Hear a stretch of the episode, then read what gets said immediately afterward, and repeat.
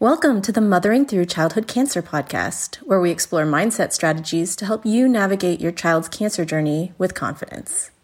My name is Samara Potter.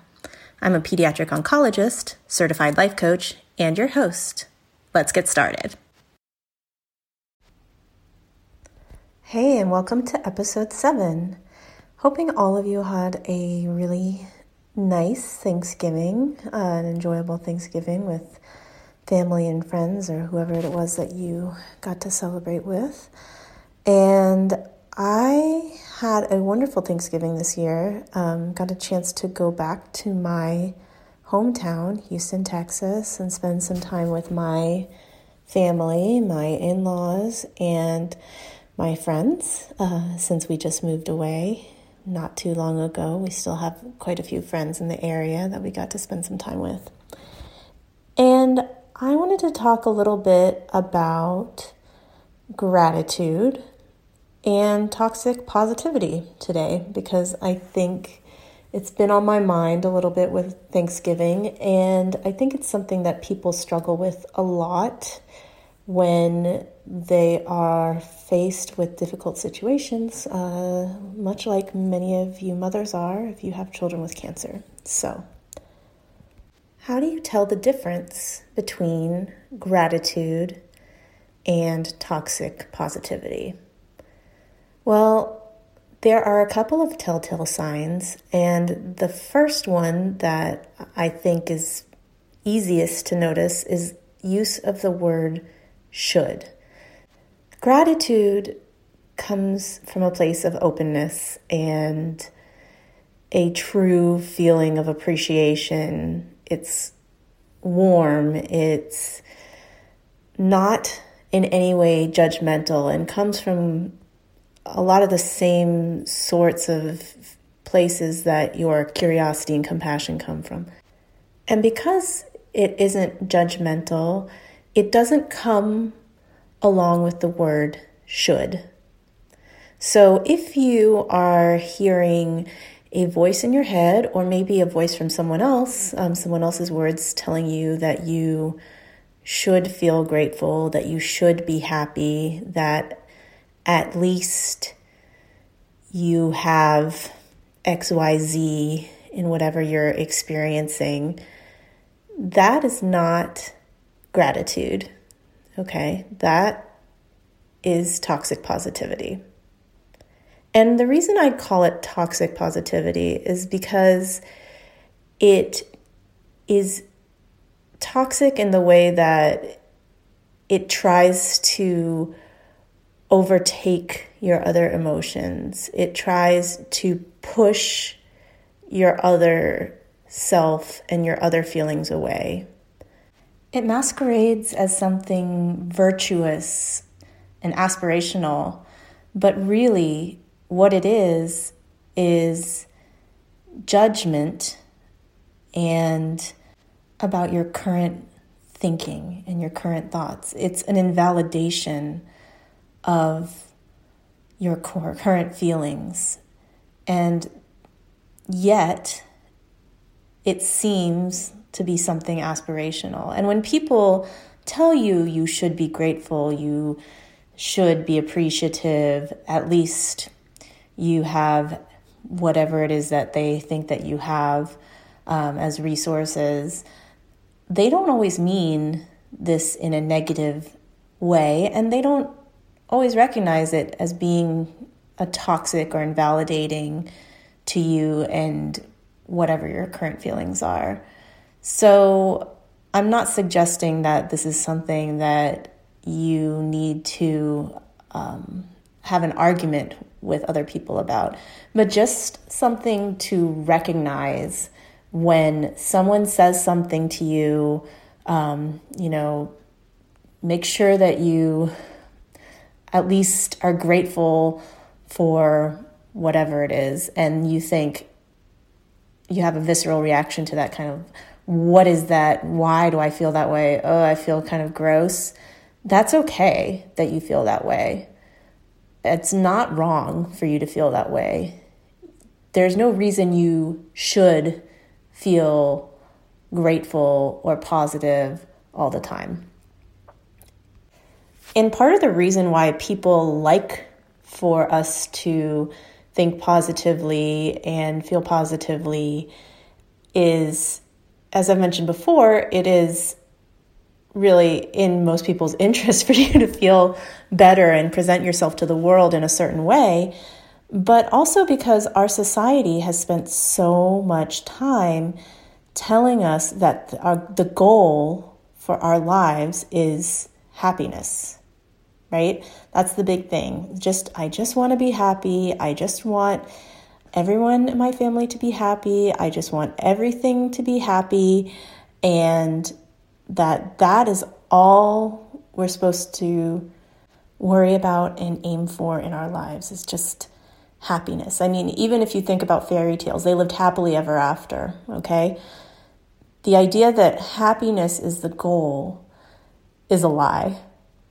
Okay, I'm sorry to, sorry to bust it open for you if that's how you've been feeling your whole life. Um, but the point of life is not to be happy all the time. Okay?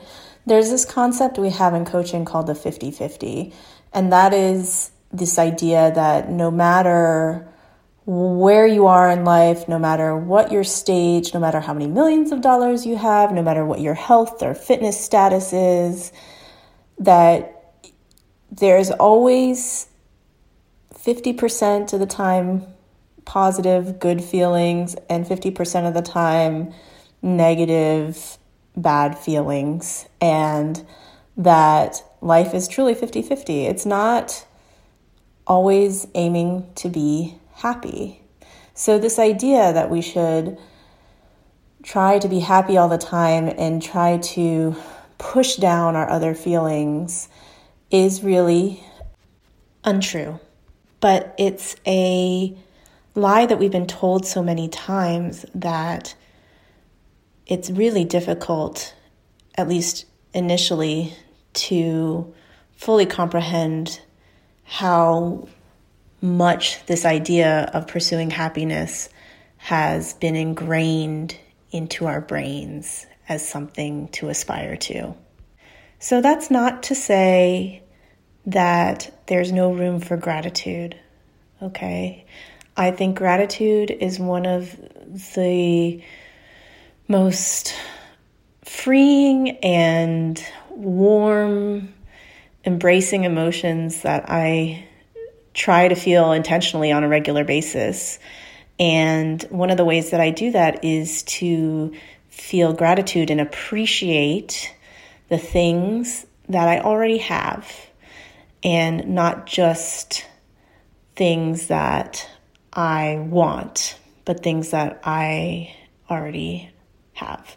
But I encourage you to take some time and think about these feelings and feel these feelings in your body and these different sensations in your body. What does it feel like when you truly feel grateful? What does it feel like when somebody is telling you that your feelings should be invalidated and you should feel a different way, you should feel positive. How does that feel in your body?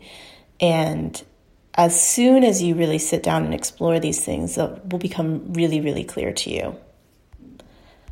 A movie that I think is a really good example of what it is like when people are constantly trying to suppress their undesired emotions, that they think of as intolerable emotions like sadness or grief, uh, is Inside Out, which is really good because you can watch it with your kids if you have little ones. Um, and it is a really good representation of what happens when you fully embrace the complexity of all of the emotions that we go through as human beings and recognize that joy is entwined with sadness, right? That if you don't understand joy, real joy without the context of sadness, and you don't understand fully what it is to love if you don't have fear, right? So, all of these things uh, are contrasts, and that's what makes our world and our lives as humans messy and difficult and also 100% worth living. And that's what makes parenting so enjoyable and so challenging is not trying to make your children happy or convince them that they need to always be happy, but rather to help them navigate the highs and the lows and all of the different emotions that we go through as human beings.